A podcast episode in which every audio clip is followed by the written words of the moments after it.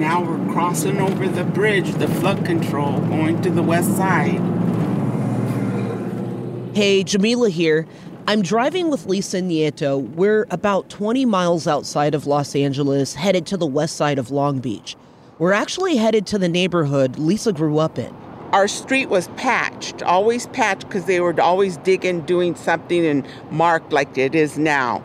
But we the only thing we didn't have these markers to show where the lines were, the pipelines. And I think that's what one of the one of the new laws was. See, they have warnings where growing up there was no warnings. No warning about the pipelines. See, Lisa and her family grew up near the intersection of Gale Avenue and West 28th Street. 50 feet away, a chain link fence was all that separated them from the 710 interstate's incessant fumes. This is the highway that links the ports of Los Angeles and Long Beach to the rest of the nation. These are the largest and busiest ports in the U.S.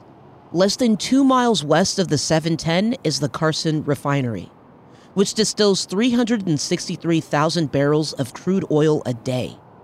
So it kind of makes sense that under their feet, under their homes, lay rows upon rows of massive pipes carrying huge volumes of toxic oil and gas. Smell it. You can smell the gas. Some people can't. I have a bad smell, so yeah. I, I can't smell it. But I imagine you could see that it's coming out. And with no warning signs, with no visible signs of danger at all, you might forget your life is threatened at all times, just by where you are. Unless, of course, you're forced to remember. Unless something horrible happens. This is where I, this is the corner where I picked my dad up at. Right here. And this was all blocked off. We couldn't get in. The flames were all down here. It's all burning down the gutter. All the way this way. Here's Mr. Davis's house. And here's, uh, this is the house that's rebuilt. This is the corner.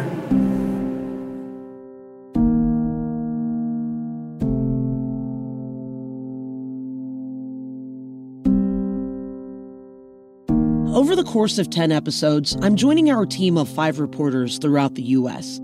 as we pull back the curtain to look at how our history with land has shaped every aspect of our lives. It's a tricky thing, land. Our very existence is critically tied to it, and yet we don't all get equal access. Why? How exactly did we get to this moment in time? In Plot of Land, we'll break down how race, class, and power have been used to build and maintain unfair systems that determine how land is used. These systems harm nearly everyone and create so many inequities that they might seem normal, unavoidable, or even natural. But these are the products of deliberate choices made by real people. It's time to reckon with these decisions. It's time to understand this history so we can help build a just future for everybody. This is a Monument Lab production with funding from the Ford Foundation and music by Blue Dot Sessions. I'm Jameela Hammond, and this is Plot of Land.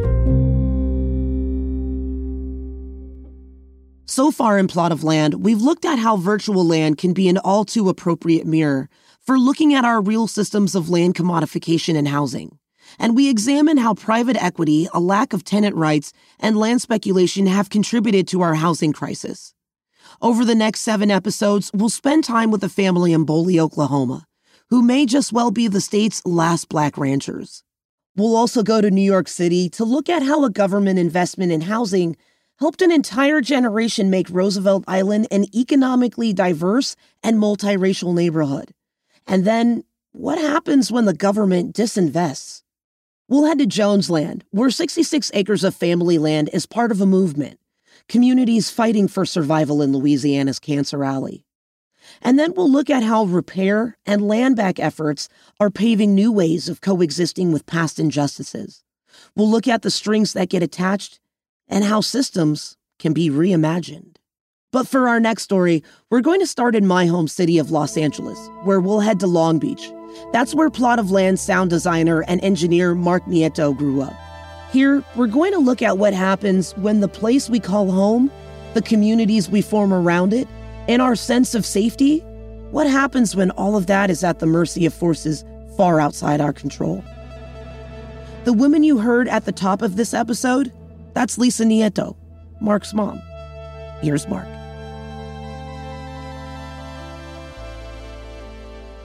I asked my mom to take us to the neighborhood where she grew up.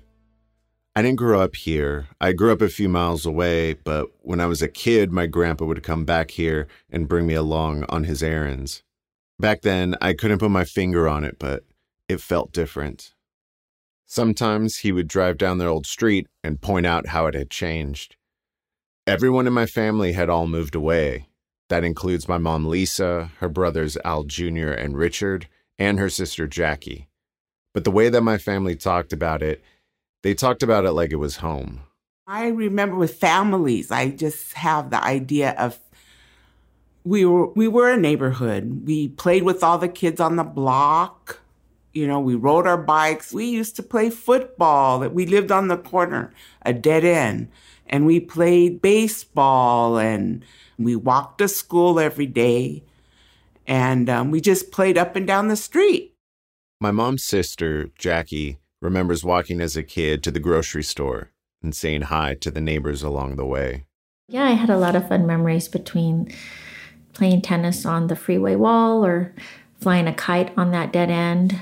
And then, you know, that was kind of the neighborhood, but a lot of good memories, you know.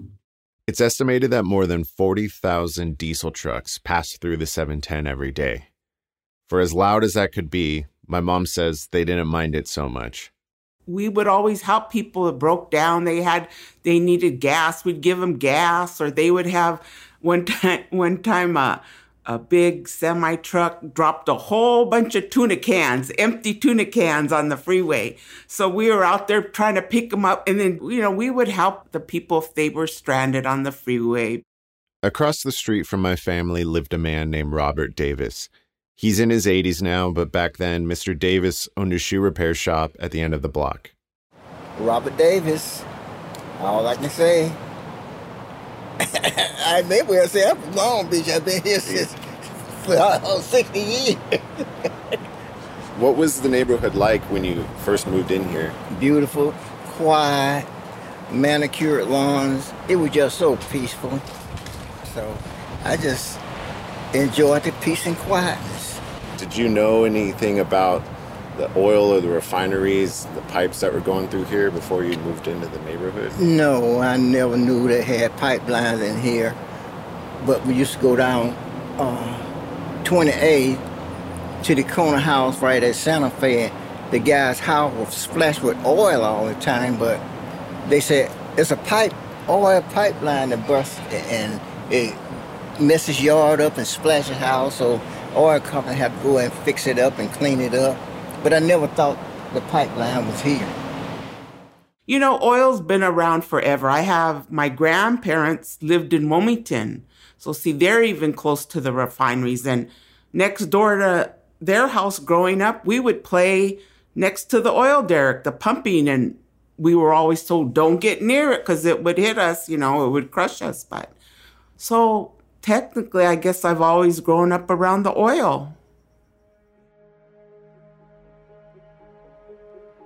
On December 1st, 1980, an underground pipeline ruptured next to my family's home here.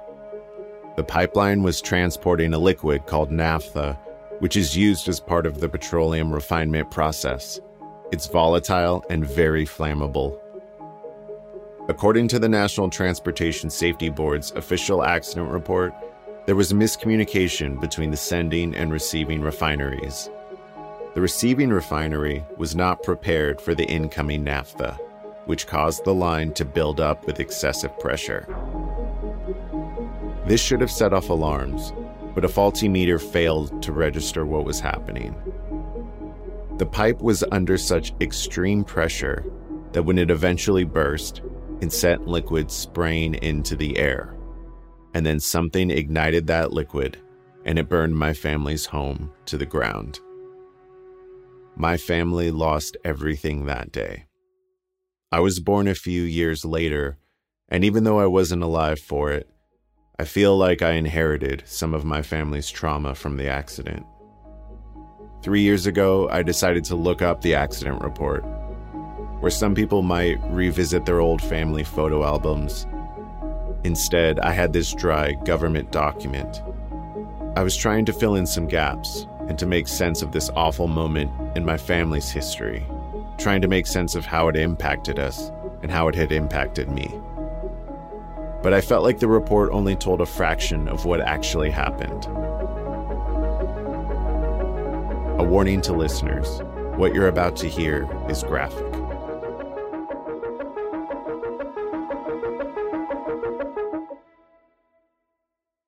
Robert Davis remembers closing his shoe store and getting home around 6:30 that evening. And I heard the guggling of it, and I and looked out there, and oil was bubbling up out the street. He went to tell his neighbors, my family, to make sure that they knew, and that's when it exploded. Then when I, as soon as I got to your house, boom! I mean, flames 50 feet tall went up, and I was caught in the middle of all the flames, and I couldn't see. That's why my face and stuff got burned so badly. Still on fire, he made it to a nearby water hose. But my hand was burned so badly, I couldn't even twist the knob on there. Later, doctors told him that was actually a good thing. The water would have taken off all of his skin.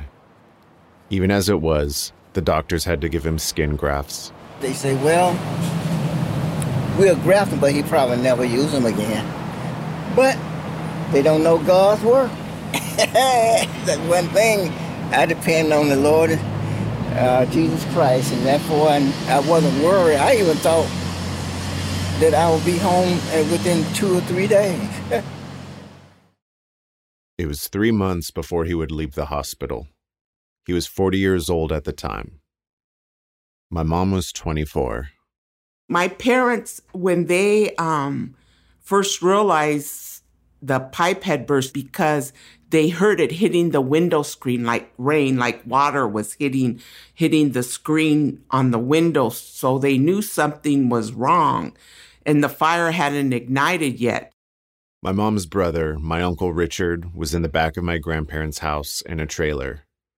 When the explosion erupted, he was actually walking from the trailer to the back door of the house to check on my grandparents. The explosion immediately set him on fire all they could see was blue and orange flame before it ignited. That's what it was like. And soon as that spark, like what they were saying, either the water heater or a spark from a car ignited it. And then that's when everything blew up. It set them on fire. So all the the vapor, all the air, you know, was in the air. And then that's what set Richard on fire. And then he rolled himself out in the back my grandparents couldn't get out the front door. The outside flames had blocked them in. So they ran to the back door, and there they saw Richard on the ground, on fire. He managed to roll the fire out and got my grandparents out of the house, but all the backyards there were fenced in. So Richard and my grandfather started knocking down fences, trying to get to safety. Any fence they couldn't knock down, Richard carried my grandmother over it. They were jumping over pulling out fences, whatever they had to do to get out the back. But Richard was was helping them, and he was burned. All his his clothes were frayed. My mom said would say that, but Richard helped her get out. My mom's sister, my aunt Jackie, still thinks about how earlier in the day Richard had taken her to ballet class, and how my grandfather had told Richard to come home right away. Don't stop and hang out with your friends, he'd said. And so Richard listened. But if he hadn't, Jackie said Richard probably wouldn't have been there to help save their parents. Jackie was just 14 when the accident happened. She was still at ballet class, which was near their home, and remembers hearing tons of sirens. But nobody knew what was happening. She got a ride home from a classmate, but emergency crews had blocked off the streets. You know, my recollection is just chaos because there were just fire engines and sirens and police and people and trying to back up people. So she got out of the car and tried to walk home. I got to the corner and then I saw everything in flames. Yeah. Yeah, I got to the corner and then I saw this big, you know, uh, you know, palm tree in flames. And the only reason I'm crying, and I'm sorry because it was so sad to me because I didn't know what was going on and I was scared. And then um, I was asking people what's going on because it was all in flames. He said, Where are the people in the house? That's my family. And then they told me everybody was dead. Our family survived the explosion, but that trauma of being told that your family was dead, she still carries it with her today. I just thought, yeah, I don't even know how that I can even deal with this. It's like that after the fact, like my memory gets really cloudy about things after they said like your family's dead because I just kept remembering like that can't be. It just kept flowing down the gutter and then down towards the end it turned around and came down the other side.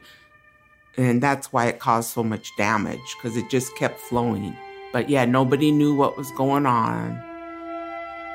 Nobody knew what was the even the the city and the fire. Nobody knew.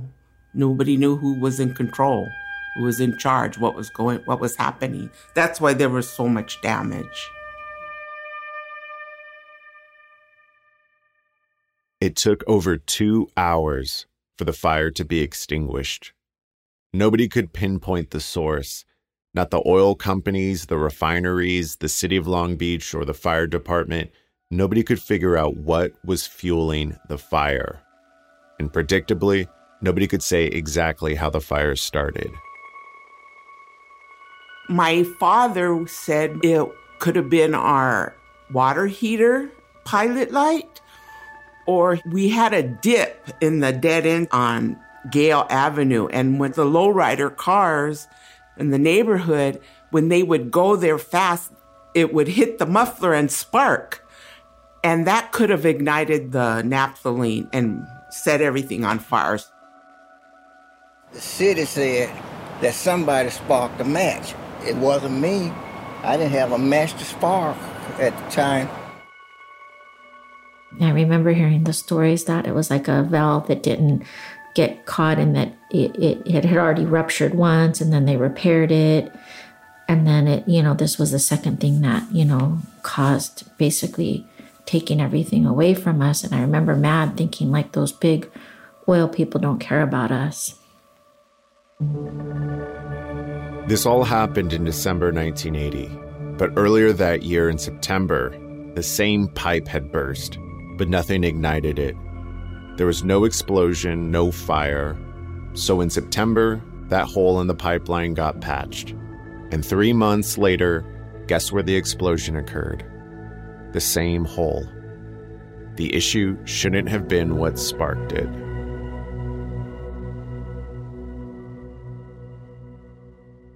I wanted to get some context for all of this, so I reached out to Sarah Elkind, She's an urban environmental historian who's focused on environmental issues in Los Angeles, specifically on oil in LA. For thousands of years, she says Native Americans and indigenous people knew about oil seeps in places like the La Brea tar pits. But the first successful oil well wasn't built in the area until the 1890s, when downtown LA was still emerging. Los Angeles was not very well developed yet, but it was subdivided for residential housing. And so there are pictures, they're fascinating pictures of the LA City Field, is what it was called, this first big oil field in the eight, late 1890s, of city streets with the light standards and ornamental light posts, and no houses or buildings in sight, and just oil wells on these city streets. Some 20 to 30 years later, my great grandfather emigrated from Mexico and settled in Long Beach. By then, drilling was fully underway in LA, but so was a population boom. Between 1910 and 1930, LA County's population grew from 500,000 to 2.2 million. There are pictures of Los Angeles at this time period where like Signal Hill is just a hill it, it almost looks like a forest of derricks. They're so closely packed. In the middle of the 51 square mile city of Long Beach is Signal Hill, a completely separate city, all of 2.2 square miles. It was incorporated in 1924 after the discovery of oil caused hundreds of derricks to go up almost overnight. Sarah Elkind says the rampant land speculation that's so embedded in LA's history came out of this oil boom, but it came at a cost it's devastating to the communities. On the one hand, if you're able to lease your land, you can make a lot of money from your property. And that's why people want to drill is they want to extract the resource. They want to make money from their land. But oil isn't like coal. It's not like other mineral rights. Oil moves, it's fluid, and you don't actually own the oil that runs underneath your feet until you capture it, until you've put it in a barrel people often kind of compare it to a to wildlife crossing your property. So wild game crossing your property. You can't own a deer that's crossing your property. You own a deer by capturing the deer. So it's that kind of a concept. And that creates in practice and in these urban oil fields where there are so many different people who own so many different oil wells, it creates a real incentive to produce oil quickly before everybody else gets it. LA's oil deposits were highly pressurized, which meant that the oil came out of wells so fast that the friction caused it to reach combustible temperatures. All of this was very destructive for people who lived nearby. So it was very common for new wells to come in and gush and spray oil all over the place. There were devastating fires and explosions on a regular basis. Residential streets were not designed for heavy equipment, but heavy equipment was moving through these residential areas to service the oil wells and destroying the streets. Fire hydrants routinely broke too, making it harder to fight the fires and explosions that were erupting all over the place. And then World War II came. The war solidified LA's transformation from a sleepy town to an industrial powerhouse. Sarah Elkind says the U.S. military had become petroleum based, so that by 1941, trucks, tanks, ships, nearly everything was running off of oil products. For oil companies, this meant drilling everywhere to meet that demand. Up through the 1930s, people just drilled where the oil was. So there's an oil well on a golf course in Westwood. There's an oil well in Beverly Hills. You know, there's oil in Beverly Hills. The extraction is taking place everywhere. When World War II ended, however, so did the drill everywhere policies. Drilling as a whole didn't stop, but the zoning variances that had allowed companies to drill almost everywhere they stopped being granted in certain places. So by 1945, the city council is refusing to grant a zoning variance for more oil development of that Westwood golf course area, but they are granting zoning variances for drilling in Wilmington and Boyle Heights and Lincoln Heights. Wilmington, Boyle Heights, Lincoln Heights, all communities of color with large immigrant populations groups of people that by this point had been targeted by redlining and other racist housing policies. Groups of people whose city council and other government officials didn't listen to when they objected to being targeted and discriminated against. And that's, I think, where redlining and oil development start to kind of come together. And it's partly because the communities were redlined because there was lots of drilling there. If the wells and the development pre existed the 1930s redlining, that shaped the redlining, which then shaped the ethnic and racial compositions of the city. This focus on communities of color, Sarah Elkind said, created what we call today sacrifice zones.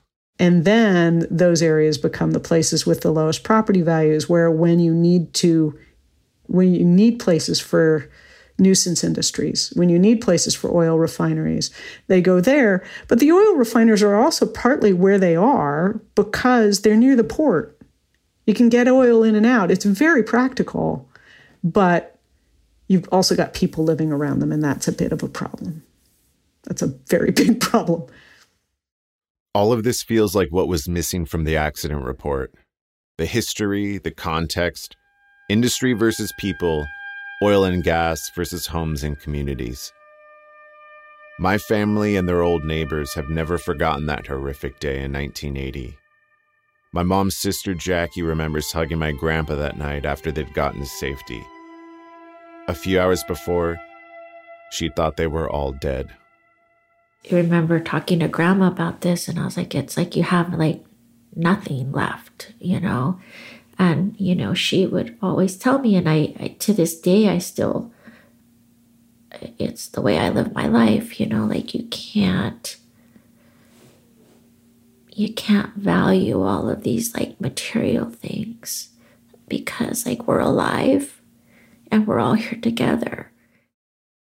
When the fires were put out, 12 houses were severely damaged along with 11 cars. Of the 12 damaged houses, 11 were still standing. The 12th was my family's home. It was completely incinerated. Thankfully, no one was killed, but everyone in the neighborhood was touched by it. Robert Davis was awarded the key to the city for helping save his neighbors that night, and ever since he's advocated against the construction of pipelines in residential areas. But that night, he almost died. Well, I burned 65% of my body. Part of the ear gone. They were going to amputate my right leg because it wasn't getting any circulation in it. Oh, they, I was just burned so bad. Just, my uncle Richard, who helped save my grandparents, he suffered second degree burns on his hands, his arms, his legs, and his face. I think we were focused on my brother, just that my brother would be okay. I just remember seeing him one time and I, I could he was just burnt like a crisp. He was in a lot of pain. My mom says for a long time that everyone was just in shock, but they had to keep going. But I didn't want to talk about it. You just don't want to really talk about it because you keep think too many questions. You just keep, you know, you're you're it's disbelief. You know, you just lose everything in one day. You kind of go through things where you get mad at like the big, you know, Arco company for doing that to my family. And I just was like, they don't even care about us because they don't care about Long Beach or this part of Long Beach. Would would something have been different if it was a different neighborhood? You know, what if it hadn't been on the west side of Long Beach? You know, how much more attention or how much more pressure would have put on Arco to do right by everybody? If it was a richer neighborhood, would it happen in could they do something like this and just let all of the safety quality checks, like the safety checks, would they just kind of be keep slacking? It's almost like they don't care.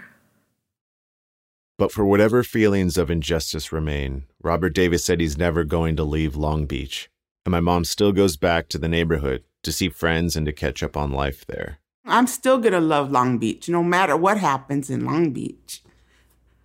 I hope my son stays in Long Beach, but I don't know. But I, I, my sister lives in Long Beach. Her kids grew up in Long Beach. We went out to Long. We love Long Beach. We're just, we're not gonna leave Long Beach. Even my oldest brother, he's left. He's left Long. He's like, we can't get you out. The roots are too deep. And he's right. We're not going. We're not. We're even buried in Long Beach. We're buried at All Souls. My parents are buried, so they're not leaving Long Beach. The night of the accident, my mom's sister Jackie finally reconnected with our family. The next day, she went back to where their home was. It was a pile of ash. You could kind of see where the rooms were based on the framing, and then he said to go check in his bedroom to dig in the ashes. And I remember going through kind of the backyard and going through the kitchen area and I found a spoon. So I'm just sitting in the hallway digging with my spoon and um, and then you're upset about a lot of things. Um, but then I found the Sacred Heart of Jesus picture that was burnt up to just his face. And I, I, I said, Look what I found. It's like, you know, like a sign from God, like we're okay, you know, that I found this this picture. My mom still has that picture hanging in her house. In fact, when Jameela and I were interviewing her, she brought it out and showed us.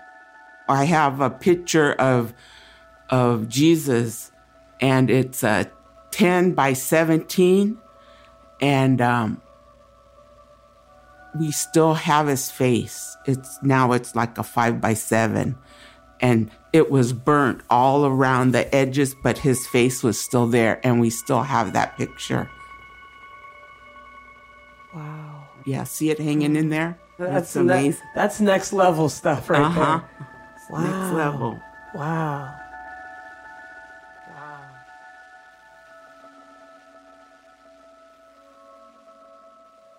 Mark, how are you feeling? This is really heavy stuff. Yeah, I mean, it's definitely traumatic hearing these stories again and, and reopening the wounds. What I keep coming back to is what would life have been like if the accident hadn't happened? Would my grandparents have stayed on Gale Avenue? Even though my family moved away after the accident, they always referred to Gale Avenue as their home. If people asked them where they come from, they'd say, Oh, we're from the west side, from Gale Avenue. And I have my own memories of the neighborhood too. I learned to swim at the public park not far from Gale. And I asked my mom about this feeling that I have being split between two homes the one I know and the place that everyone older than me calls home, and how I'll never know it the way that they do. Like you said, Gale was was diverse. There was a lot of different kinds of families there. And over mm-hmm. time, since the 80s, it, it has changed. It's right. not it, and exactly. that's that's something else I kind of realized too. You know, if I had grown up there, I would have gone to a different school, gone to a different church, gone to a different hospital, all that stuff. Exactly, Mark. Right.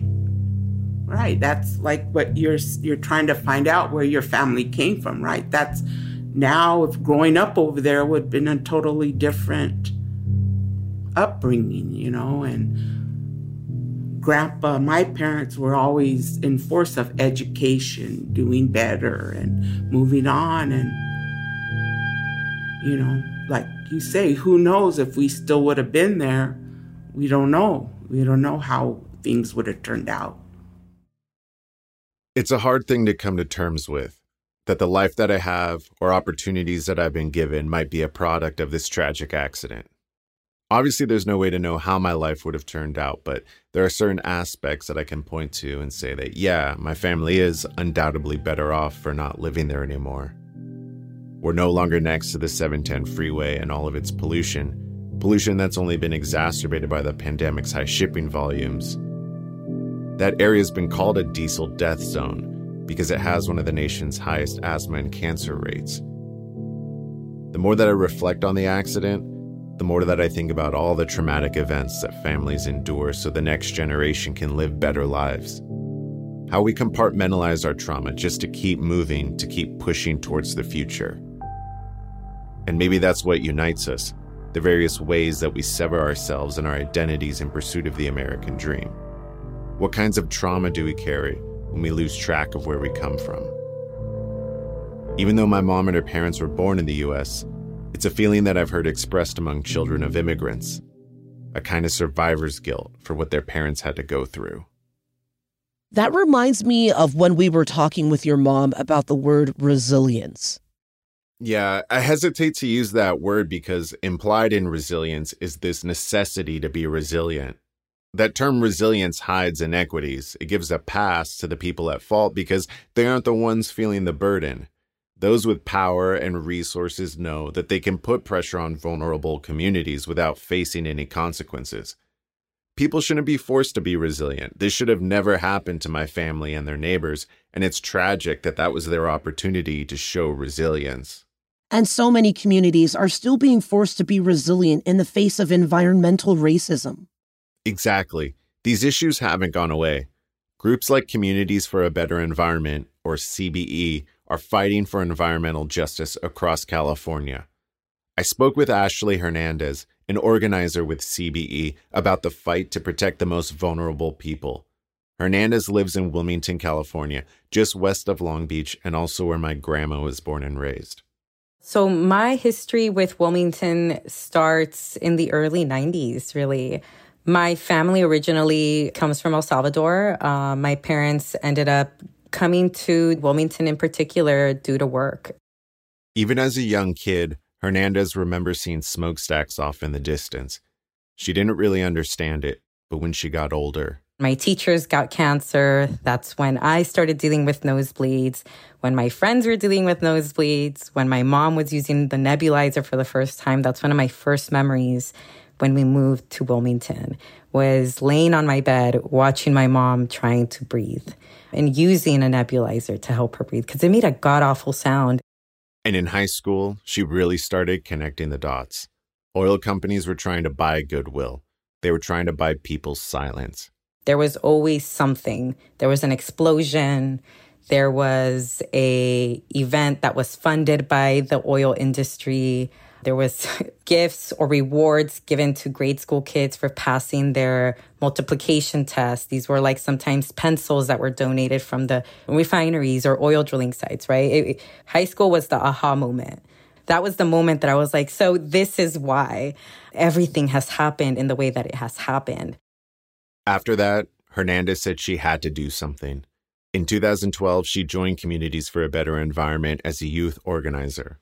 By that time, the oil industries had worked hard to win favor in the community. They had a lot of political influence, and perhaps most importantly, they were a major employer in the region. Hernandez said the oil companies were tactical. They'd give away free car washes for a year, or free insulation or window treatments.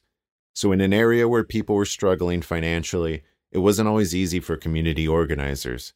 Because even if you know something's wrong and harmful, what if saying something about it jeopardizes your ability to provide for you and your family?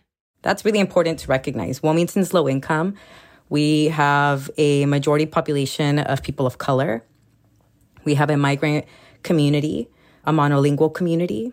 And so there's a lot of reasons why you don't ask questions, right? There's a lot of institutional obstacles that people in our communities have faced. We didn't want to push boundaries because you want to secure, protect resources that are very limited in a low income community.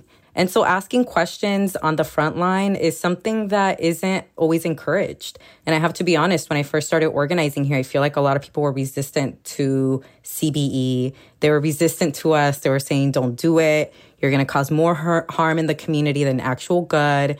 Don't fight these oil industries. Don't fight the oil operators because you're not going to get the change that you want. All this can feel overwhelming. Environmental injustices loom so large and often go back so far that trying to dismantle them can feel daunting. That's where collective action and groups like Communities for a Better Environment come in.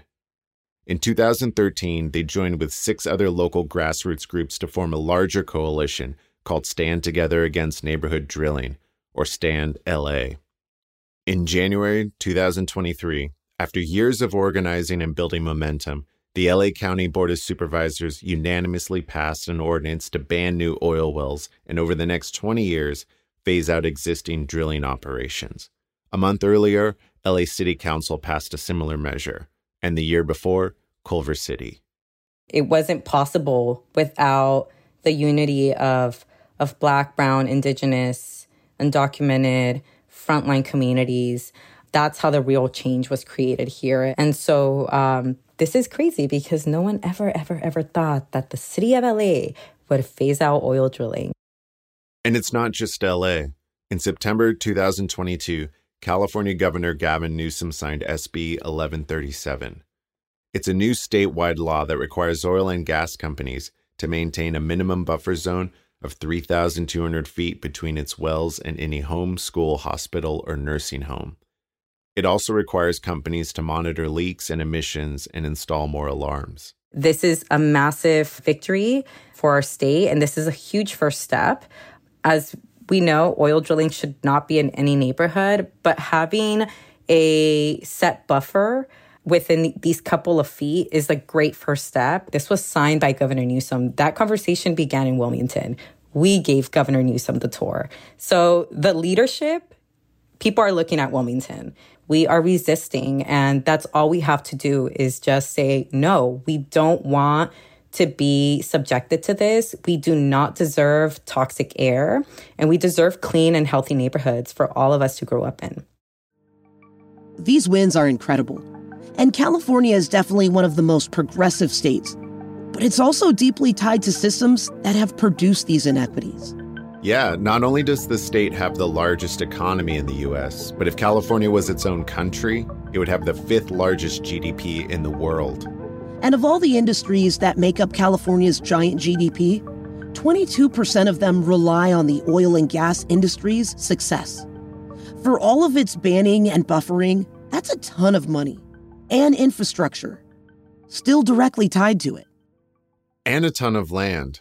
When I talked with Sarah Elkind, the urban environmental historian, she described an event she attended on Signal Hill about eight years ago. This oil company was describing well pads where their drilling equipment is situated and how proud it was to have made their well pads the same size as a residential house lot. They said once the wells ran dry, they could flip the land for even more profit. And this is something that Elkind's been chewing on for a long time if we're destined to live in an extractive economy, how can we structure it so it doesn't keep extracting at the cost of people's lives? So, what I'm interested in are the conversations, the way people try to contain the side effects of that extraction, whether the side effect is massive, is oil running down the streets and whole city blocks catching on fire, or huge populations of people who are suffering with very, very severe public health problems. Elkind said most of the solutions she's seen have all redistributed resources upward. They've all ultimately benefited the people committing the harm.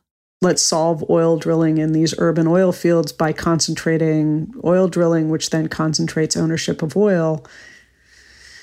That's not great. How do we not use the mechanics of an inequitable system to solve the inequities of that system when that's all that seems to be at our disposal? Is there a way to address the most profound environmental and economic consequences of resource extraction that doesn't concentrate resources upwards and create sacrifice zones? Like, is there a vision? Is there a way to do this? Have there been examples in the past where the resource management and extraction did not lead to this kind of economic and environmental injustice? And that's the part that really stuck with me. The part we'll hear more about later in the series, the part that looks at this radical reimagining. And I think a part of that is also what we started this story with the feeling we have when our homes, our communities, and our very sense of safety, when all of that feels determined and dictated by forces bigger than us, more entrenched and more powerful than us, where do we possibly go? Exactly. And that's what makes Ashley Hernandez and the Communities for a Better Environment and the whole Stand LA coalition so essential. They're providing a collective voice, a united front to challenge injustices to exert their power in the face of giants.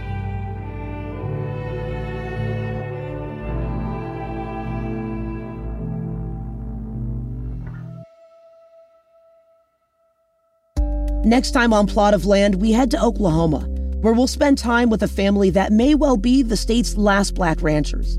We'll dig into what happens when your community is literally your family and how that family bands together to press for equitable access to resources and justice. And we'll look at what happens when displacement has occurred for so long and on such a large scale that collective organizing is challenging to its core. Next time on Plot of Land. Plot of Land is a Monument Lab production with funding from the Ford Foundation and music by Blue Dot Sessions. The music throughout this episode was composed by Mark Nieto. And please, share these stories, and rate and review us wherever you get your podcasts. I'm Jameela Hammond, and thank you for listening to Plot of Land.